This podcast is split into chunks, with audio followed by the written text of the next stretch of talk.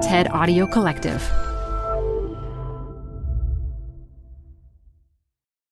This episode is brought to you by Progressive Insurance. What if comparing car insurance rates was as easy as putting on your favorite podcast? With Progressive, it is. Just visit the Progressive website to quote with all the coverages you want.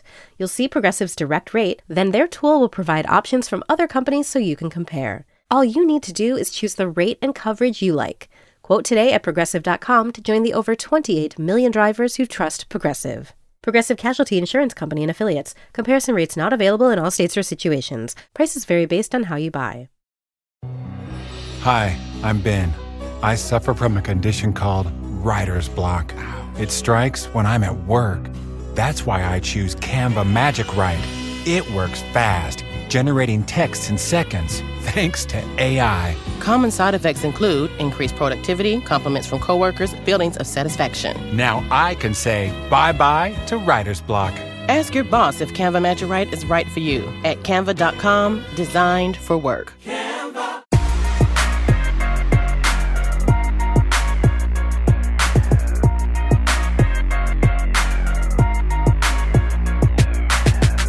Hello, everyone. You're listening to After Hours. I'm Felix. I'm Mihir. And I'm Sarah Green Carmichael from Bloomberg. Welcome back, Sarah. It's great to have you. It's so nice to be back. Today we have two great topics. So, Sarah, what'd you bring? So, I brought the four day work week, which I feel like should come with a little asterisk on it because it's not always actually four days, but it is a shorter work week. So, we can talk about that. But since the pandemic has led to this sort of talent crunch, you see more companies willing to experiment with shorter work weeks. And I think it's worth talking about. Very interesting. And Felix, what'd you got? I would like to talk about sports betting. Mm. It's an exploding industry, and I'm curious to hear what you think about it. If you're excited, optimistic, if you think it's going to be a disaster. Are you looking for specific over unders? yes, exactly. Excellent. That sounds great.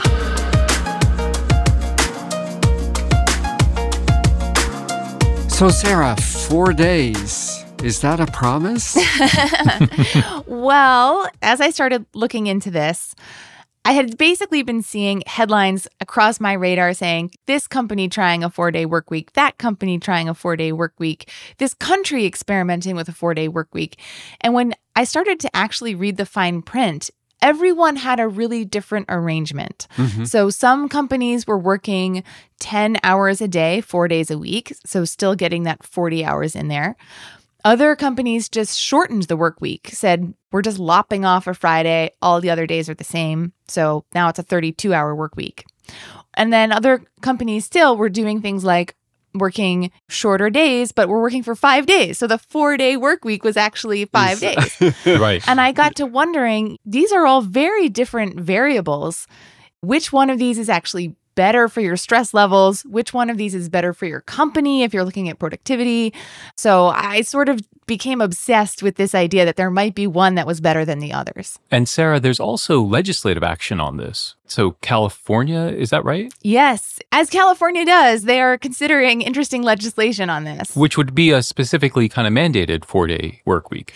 Could be a limit, yes, on I think the number of hours you can ask people to work without offering overtime. Mm-hmm. And certainly some European countries have tried to do things like say that you can't get email after hours because that's actually extending your workday. Mhm. I'm curious to know if you guys have experience with different work arrangements yourselves or if you have heard from people who are considering this and what your experiences are with this kind of thing. So my first response to this is maybe a little cautious because I remember in the 70s there was this really big conversation about shorter work weeks and the promise of fewer hours. And then of course in Europe at that point in time France moved to 35 hours.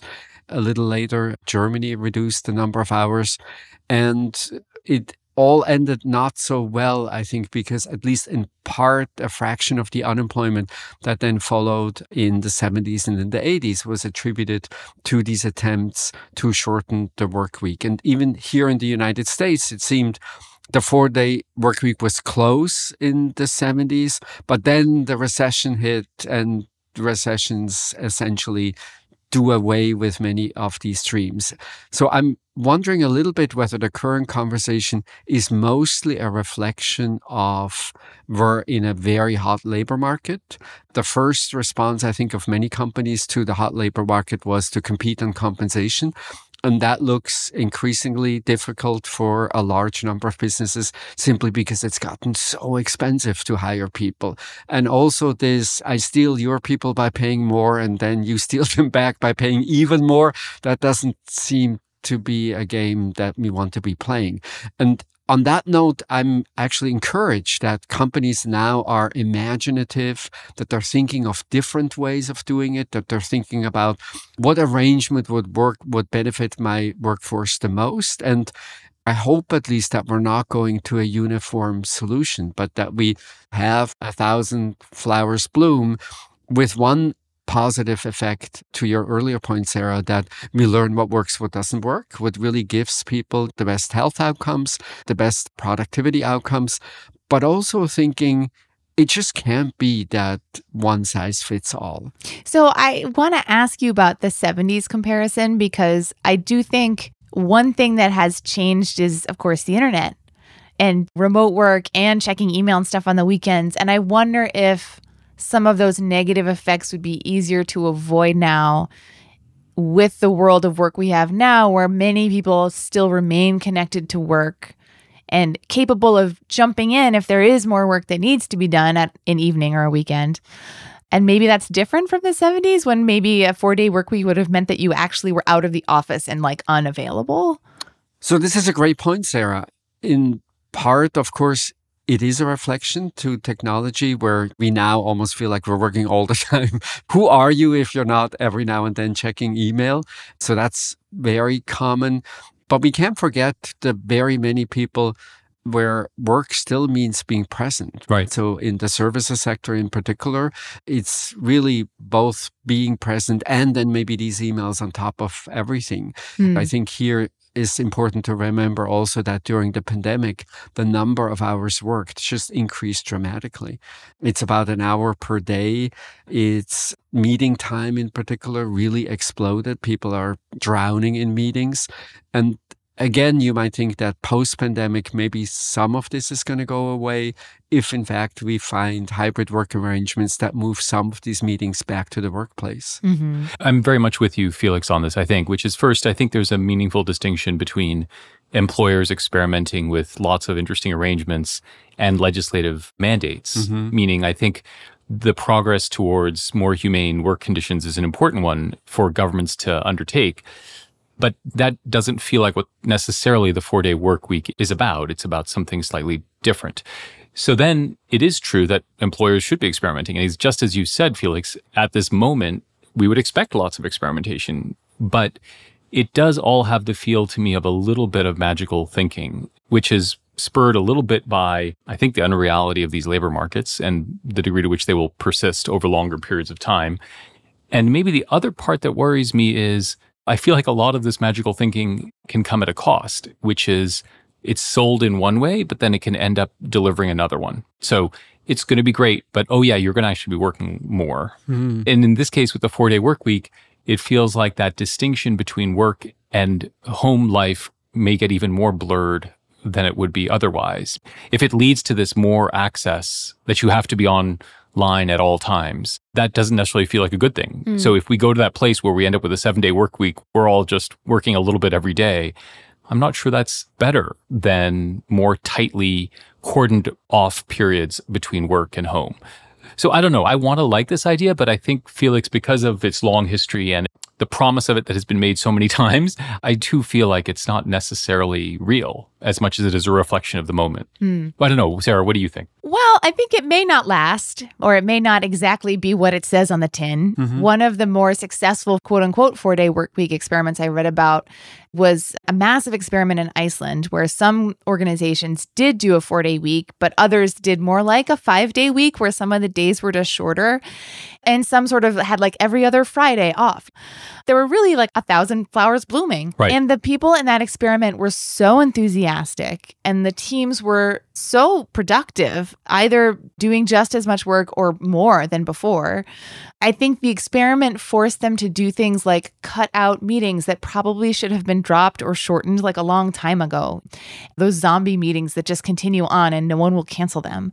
And so it really compelled them to work more efficiently and intelligently. And then the other piece of it was that even though the days were then a little bit busier in a way because people were being more efficient, the day ended earlier. So people could go home, do some laundry, cook dinner, do the kind of stuff that had always gotten pushed to the weekends. Mm-hmm. So there was a more focused workday, and then there was time to get stuff at home done. And then the weekends actually were free for like fun and rest. Mm. One of the managers in the project said it was like a gift from the heavens. and that quote has just stuck in my mind because they were so enthusiastic. If I hear the productivity numbers coming out of these experiments, Sarah, this is one area where I'm never really sure is this Mears magical thinking or can this be real?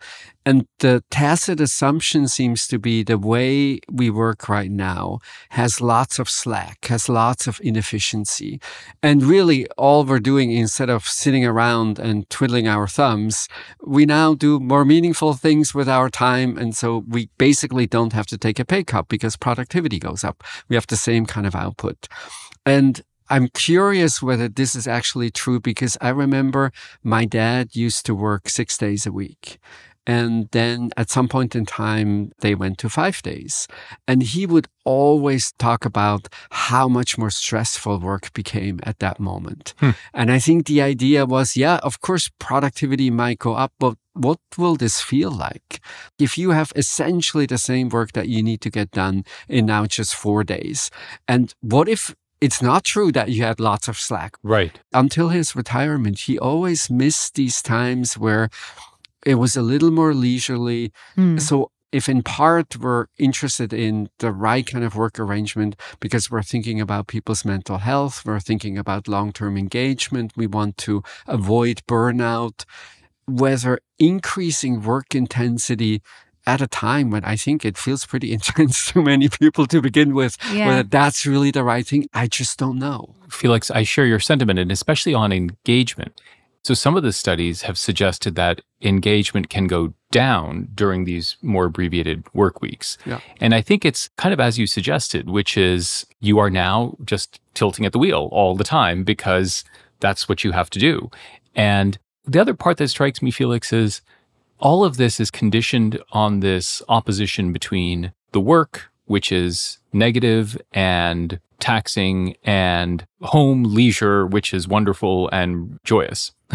and I think is hard to think of the world that way. I think for many people, work is the source of joy. Mm-hmm. It would make more sense to think hard about how to make work more enjoyable than try to coordinate off into a smaller and smaller piece of our life. So I wonder, Sarah, if the energy that we're dedicating towards thinking about how do we just have fewer days of work, if it was maybe better spent thinking about how we should think about making work better when we're there. Do you know what I mean, Sarah? I hear what you're saying, and I sort of come at this from different angles because I've done the thing where you are working a shorter week. Yeah. When I came back to work after having my daughter, Bloomberg has these flex days that let you work a shortened week for a period of time. It was so stressful trying to get all that work done in just four days. And I was so relieved to go back to the five days a week. Like, oh. Is that right? Totally. Oh, really? Huh. Just like my dad. Yeah. So you've had that experience. Yes. Although I have also wondered would it have been different if it was more of like a team effort? If the whole team mm, was thinking, everyone, right. Yeah. let's cut back, yeah. let's drop some things that aren't working, let's reprioritize, shorten some meetings. You know, I think mm. that is different than just going it on your own. Yeah. And just to be clear, Sarah, I got to tell you, three day weekends are fantastic. Mm. Don't get me wrong. and I almost wish we could coordinate on once a month a three day weekend. Hmm. If you were to ask me my dreamy outcome, it might be something like that.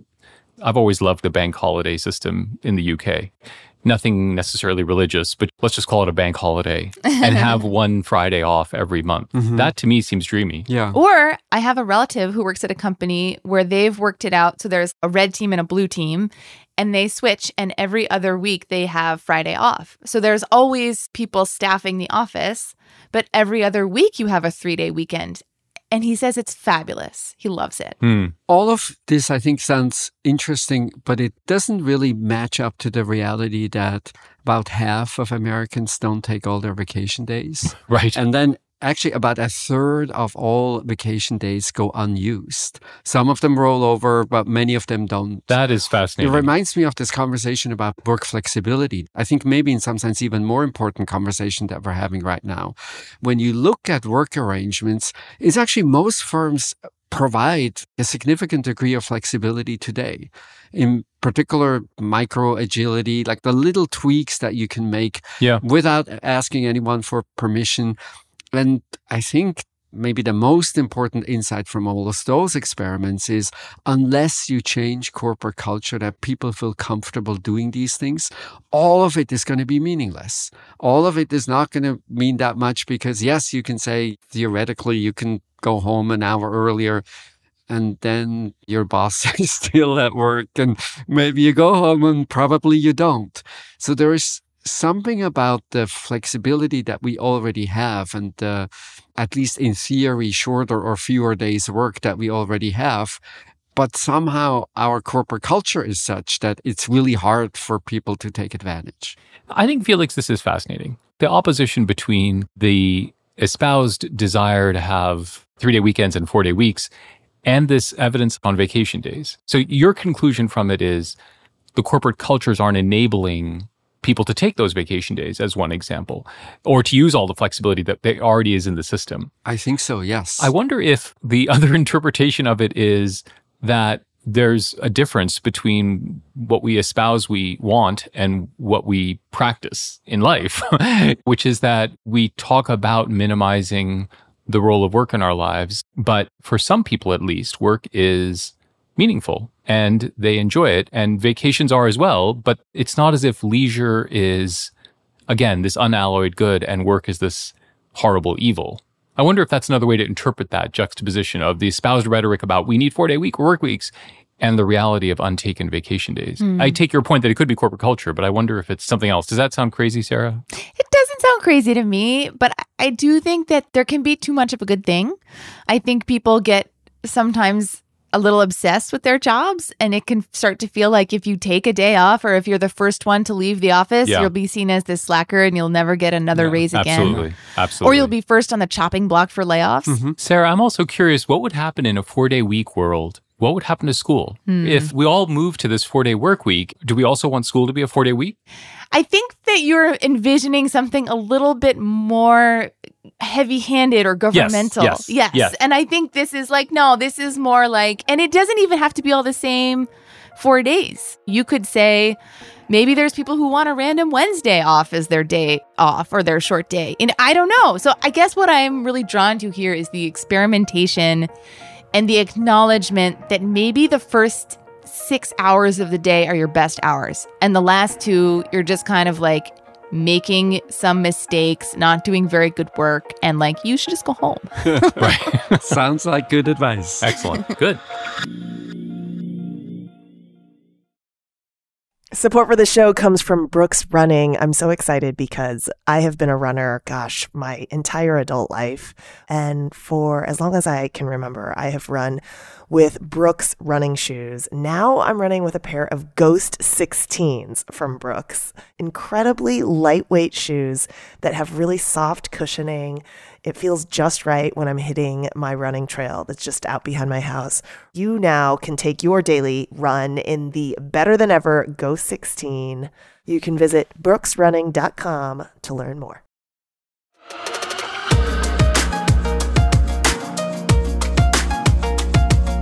Okay, Felix, tell us all about sports betting. what is happening is really dramatic in part because it's such a big departure from the kinds of sports betting regime that we have for a long time, but also because it happened so quickly. So in 2018, the Supreme Court decided that the federal ban on sports betting was no longer the right regime for the country.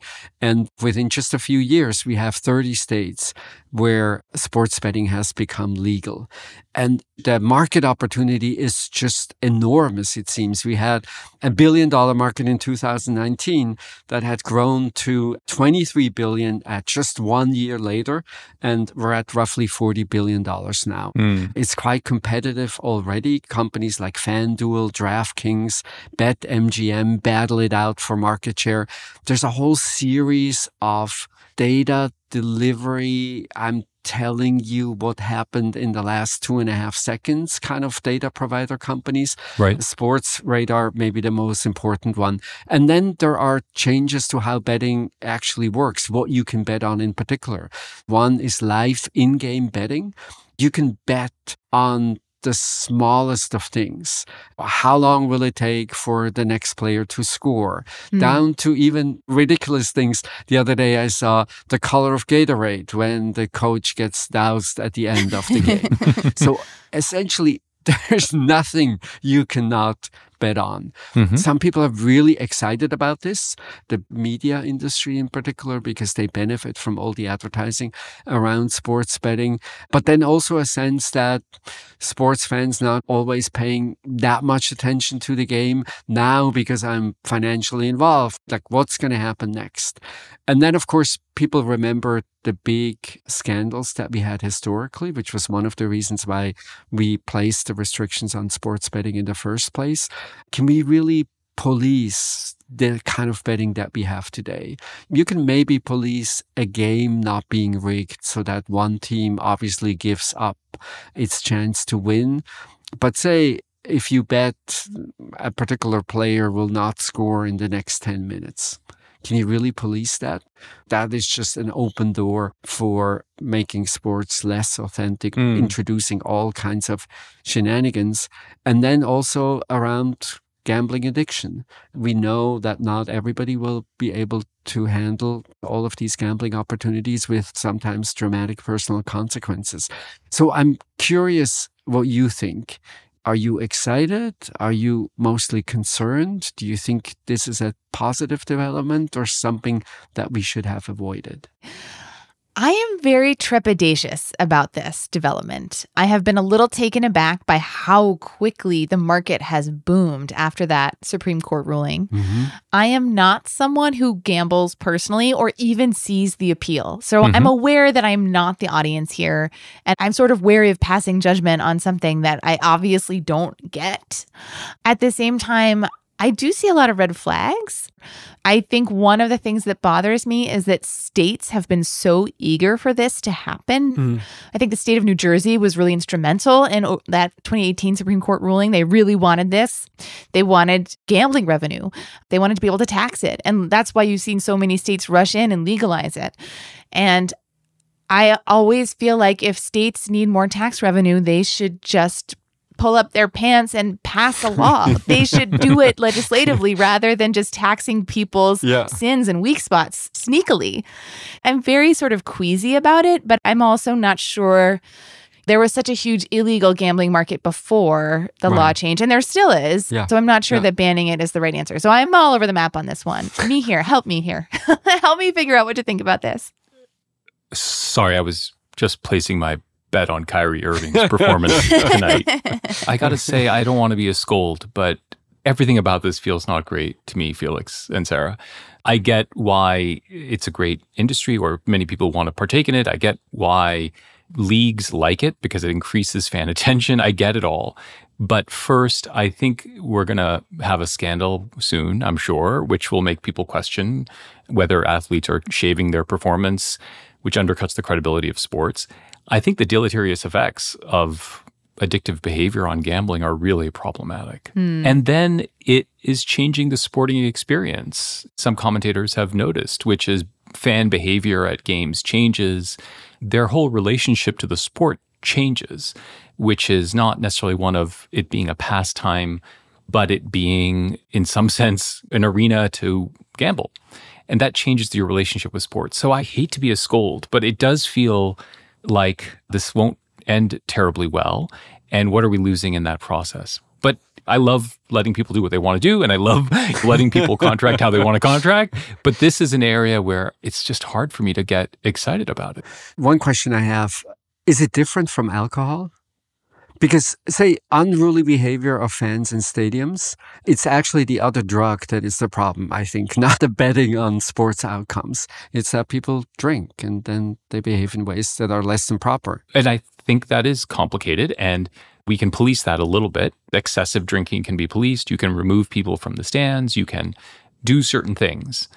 Gambling's not quite like that. It doesn't manifest itself in such a nefarious way, and it doesn't have quite the externality that that alcohol behavior can. But I think it's analogous. Yeah. But you wouldn't want to outlaw drinking, right? No, you wouldn't. We, we tried that once. yeah, we tried. And of course, the argument is exactly the same argument.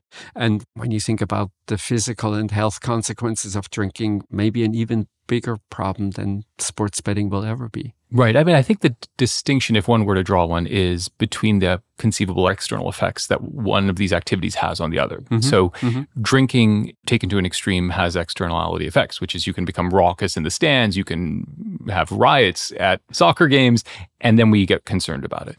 And so we do police that. But there's a whole bunch of behavior and alcohol intake which is not associated with any of those activities. Mm-hmm. And I mm-hmm. think right. the question with gambling is is there self harm or is there harm to others that is being undertaken by this addictive activity? And my instincts are not terribly well grounded, but that those effects, both for self harm and for harm to others, are larger in gambling than with alcohol. But that is not grounded, Felix, mm-hmm. in empirical facts. But that's the distinction I guess I would try to draw. Yeah. Do you buy that, Felix? For you, is there a meaningful distinction between alcohol and gambling?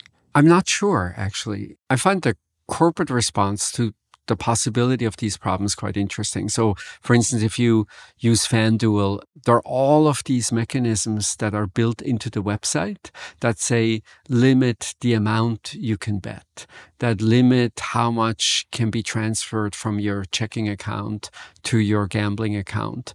You can self impose periods of time when you don't gamble. And then once you have self imposed that particular time, you cannot easily change it, which I think behaviorally is important because you have these lucid moments when you know you gamble too much and then you say, Oh, I wish I wouldn't gamble. And then we know there's this other moment when you actually regret and they don't allow you to reverse that decision easily. You can place limits on how often you gamble. So there's some attempt, at least, to help people who will fall prey to gambling to exert self control in a smart way without taking away the opportunity to do something that you might really enjoy. That might be really fabulous. To me, the fact that there exists these ways to limit yourself is a depressing sign. Hmm. You see the same things, for example, for social media. You can set limits on your phone so that if you're addicted to checking Instagram or Facebook, you don't spend too much time on it. And the fact that we need limits like this because we can't control ourselves to me is sort of depressing and to me highlights how many industries are relying now on these addictive behaviors? How many new and growing industries? So video games addictive. Social media addictive. Gambling addictive. And then of course we had all the old addictions that we talked about cigarettes and alcohol and drugs and substances and to me, I get more excited about businesses and industries that seem to be growing and just adding more value. I guess this is creating jobs, but is it really adding a lot of value? To me, it's not. I mean, it's adding value in the sense that the enjoyment that some people have from being able to follow their teams in a completely different way, to follow the game in a completely different way, to pay attention to small things that you may not have paid attention to. One of the really interesting, I think largely unanswered question is once I connect my viewing of sports with betting, does my enjoyment go up? Does my enjoyment go down? Do I have to figure out how to do this better? Mm-hmm. But in contrast, what I find encouraging, Sarah, is this recognition that we can create fabulous value in many ways. And then for very many people, it becomes difficult to exert self control.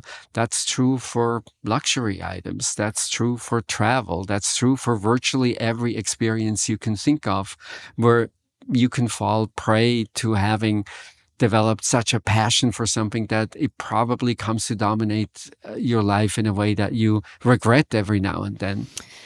I guess I would just be careful about using words like enjoyment or passion when for people who are addicted, I think it's more of a compulsion. And I'm not sure it's entirely pleasant to partake in because they're not in control. And I have had the experience of going to a casino with someone I did not know had a gambling problem until we walked into the casino and then watching in total discomfort and dismay as this person that I had seen in other contexts gambled away money they couldn't afford to lose. Yeah. And when we left the casino, this person had an empty gas tank and no money. The credit card was maxed out, the cash was gone. So I bought him a tank of gas and lent him 300 bucks. But if I hadn't been there to do that, I'm not sure what he would have done. Yeah. So that experience has really stuck with me and has really, I think, colored how I see this. Yeah, I totally get it. But this is like seeing someone who binge drinks and then think we shouldn't allow other people to enjoy alcohol. Right? No, I So don't think you- it should be banned. I just am very uncomfortable with the speed at which it has Oh, exploded into a huge, huge industry. Yeah, It went from being something the sports leagues were resisting because they probably just thought that they wouldn't be able to get a piece of it to something that the sports leagues I think are really encouraging and that media Yeah. companies are encouraging because they have seen how to get a cut. And that bothers me. Yeah. So I think that if you look at, for example, Super Bowl ratings before that Supreme Court ruling, they were declining and they were losing viewers. And now you can bet on the color of Gatorade or whatever, and suddenly the ratings are going back up. And I'm like, is that really the solution? Is that really all the game was missing? I just find it a little sad. Yeah. And I'm someone who's played fantasy sports. I understand that there can be like a game that's happening on the field Mhm, or something mhm, that's interesting you besides the game on the field. yeah. But the speed at which this is all turned around has left my head spinning a little bit. Felix, you're certainly right. All these things, travel, gambling, are in a broad complex of entertainment. And we shouldn't really be policing them because they can always have somewhat negative effects if you get addicted to that kind of behavior. Some of these substances or activities are more prone to addiction and Mhm. are more prone to self harm. And we should just acknowledge that. So we can't lump them all together. And then the second is, although you didn't say it explicitly, Sarah, I'm wondering if part of what you're saying is that look, some of these activities have chemical bases to their addictive nature. Now, you might say that about travel, but I don't really think that's true. You may say that about luxury goods, but it's not true in the same way as social media, maybe, as gambling certainly is, which is that intense rush, which is a very biological thing. And so I wonder, Sarah, if part of your discomfort is yes, we don't want to police all enjoyment activities, and it, it certainly is ridiculous to think we could. But there is this subset of activities which is prone to addiction, and we don't seem to really want to tackle that in an explicit way. I'm not sure I know how to, but I think that's what causes me so much unease. We can't just say, well, it's entertainment, so let people do what they want. We do have to acknowledge that there are externalities and there's self harm, both of which are really potentially important. The analogy to social media is really interesting to me because, of course, there we have a very recent experience where an industry has done everything to increase the amount of time that we spend with these products, with these experiences, because it's advertising financed. And as a result, the more exposure you have, the more valuable the business becomes. And there we didn't really push back. And maybe now in retrospect, we wish we could have. And the way I think it applies to gambling is there are particular products that seem precisely engineered in order to draw you in and do more of the thing that maybe otherwise you wouldn't do. So Right. one of the things, I don't know if you've seen these ads, there are all of these ads for risk-free betting. And then you think, okay, so what do you mean like risk-free betting? That can't really exist. And the way the product works is that if you bet $50, you lose the $50, you get the $50 back immediately, but you get it back in a form that you can't really cash out. You have to gamble with the $50 that you just got. And obviously the idea here is to not make you stop gamble when you lost the $50 in the first place, but to have you continue in that experience. And so if we learn something from the way social media has evolved, maybe it's these kinds of tactics that we should pay a lot of attention to. The natural instincts that I Mm-hmm. guess I would have if I had lost $50 to say, Oh God, that was really terrible. Let me stop. That we don't make it extra difficult then to stop. Make it, in fact, pretty much the opposite of what these risk free bets do. Let's say if you lose more than $20 or something, maybe you can place a bet for a little while, or at least not with that particular bookmaker. The tactics, I think, might in the end have a big influence on the fraction of people who just enjoy gambling and it's an interesting way to experience sports and the fraction of people who really get in trouble. And just to be clear, the urge to gamble is deep rooted. People have been doing it for a long time in different ways. And one argument, I think, for this industry is just there's a human instinct and it's part of entertainment and it's not newfound. It has been going on for centuries. I think the difficulty is when it is not location specific and when it is no longer social, but when it is literally you and your computer that feels a little bit different. I think, Felix, to your earlier point, I will say one comforting thing is just to look at the performance of these companies in the last six months, which has been pretty terrible. Mm-hmm. It is, as you pointed out, extremely competitive. And I don't know if you remember this, but I remember during the Super Bowl, the ads were like $200 of free betting money. Mm-hmm, mm-hmm. And it turns out customer acquisition costs are really high, Sky high. sky high. Loyalty is maybe not that big, right? Most of these companies, you know, not to a oh one, but DraftKings is one example, is down 70, 80% from its highs. Yeah. When you pay Yeah. that much to try to acquire someone who's not that loyal, it turns out to be really complicated. Yeah. So the other interesting business piece of this, not social piece of this, is just to see how their business models will have to adapt. Because in the initial onrush, everybody was super optimistic about this. Mm-hmm, And the reality of really high customer acquisition costs, I think, is coming crashing down on people. I think the question there is also how much revenue is coming from people with an addiction versus casual gamblers. Because if you look at something like the gun industry, people who buy guns nowadays tend to have lots of guns. The mega gun owners are the ones who are really the most profitable for the gun companies. Oh, really? Is that true? Oh, Yeah, yeah. yes. Yeah. Yeah. The collectors. And I wonder if a similar thing might be happening in gambling, where the people who are the most profitable are the ones who lose the most money and have the hardest time stopping. The markets are suggesting that this is a really tough Yeah. model, but we'll Yeah. have to see how that shakes out. Yeah.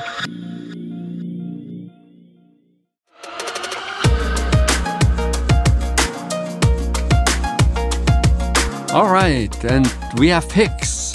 What did you bring, Sarah? So I started out with one and then it accidentally became two. I'm sorry. I like it. I like it. Okay, the original pick was The Midnight Library, which is a novel by Matt Haig. And I will say the concept is very similar to It's a Wonderful Life, if that's a movie you're familiar with. Sure. Yeah. The protagonist has the ability to, in this case, sample different lives if she could have made different decisions at key inflection points. So if Ah. she had stayed in that band, if she had Mhm. married that guy, and she can see how her life would have turned out differently. And it's a really readable book. The audiobook is wonderful. Actually, everyone in my book club enjoyed it, which is really unusual. We have a very contentious book club, but everyone loved this one. So that's my pick. And then as I was thinking about this, I think, well, some people really hate those kinds of novels that have like a life lesson. So I thought for the people that are interested in the topic but hate the idea of a fictional novel with a life lesson, I would suggest The Power of Regret by Dan Pink, which is a very similar Oh, thing, yes, but uh-huh. sort of evidence based and nonfiction. Buttoned up. Yes. Yeah. Felix, what do you got? Are you Wordle people? I Love am. Wordle. Every day the Wordle. Yeah. And Yep. Quordle and Octordle. Yeah. yes. You're yeah. addicted There's an me ex- here. There is You have an a I'm problem. addicted. explosion now. and I'm also gambling on my Octordle. It's terrible. so I might have a recommendation for you. It's called Semantle. Have you played that? No. No. So it's a very similar idea that you have to guess a word, but it's built on similarities across words, but you get no help whatsoever. So there's you and the universe of words. And for every word that you then pick, you get how closely related it is to the word that they're looking for. Huh. And there's sort of a cold, warm thermometer kind of Oh. thing where you learn are you closer? Are you not close? But closer in terms of meaning. yeah, it's similarity in meaning. And sometimes what seems to matter is also if things are nouns or adjectives or verbs. So sometimes that matters a little bit, Mhm. but it's mostly the content one. And it can be a little frustrating when you first start out because you have no idea where you should start out and you totally strike out with your first 10 words or so. You have unlimited tries. So you can just try until you find it or until you give up and then you can look it up and they will tell you what the word was. But it's actually quite fun. That sounds great. Semantle, you should look it up. Uh, by the way, have you seen the New Yorker? I think has this wonderful video, which is a comic video based on the man who is kind of managing Wordle. No. He's like this evil genius, and it's hilarious. Okay. It's a two-minute video. I'll send it to you. Okay, I'll look it up. What did you bring Mihir? I haven't given a Scandinavian noir cop show in a while. Ooh. So Wallander, obviously, The Bridge are great ones, but there's Yeah. a relatively new one, which is fantastic, and it's called The Truth Will Out, Mm. and it's on Amazon and Acorn, Mm-hmm. and it is a great story. Well, there's this noir, horrible murder thing going on in the background. The set of cops are this motley crew of people who don't belong in any other team. Yeah. And yet they manage to kind of solve the crime. And it's got all the great things you'd expect in a Scandinavian cop drama, which is great okay. feel, great pictures. So the truth will out is my pick for the next one in your list. Wonderful. Excellent. And this is it for today. Thank you for listening. This was After Hours from the TED Audio Collective.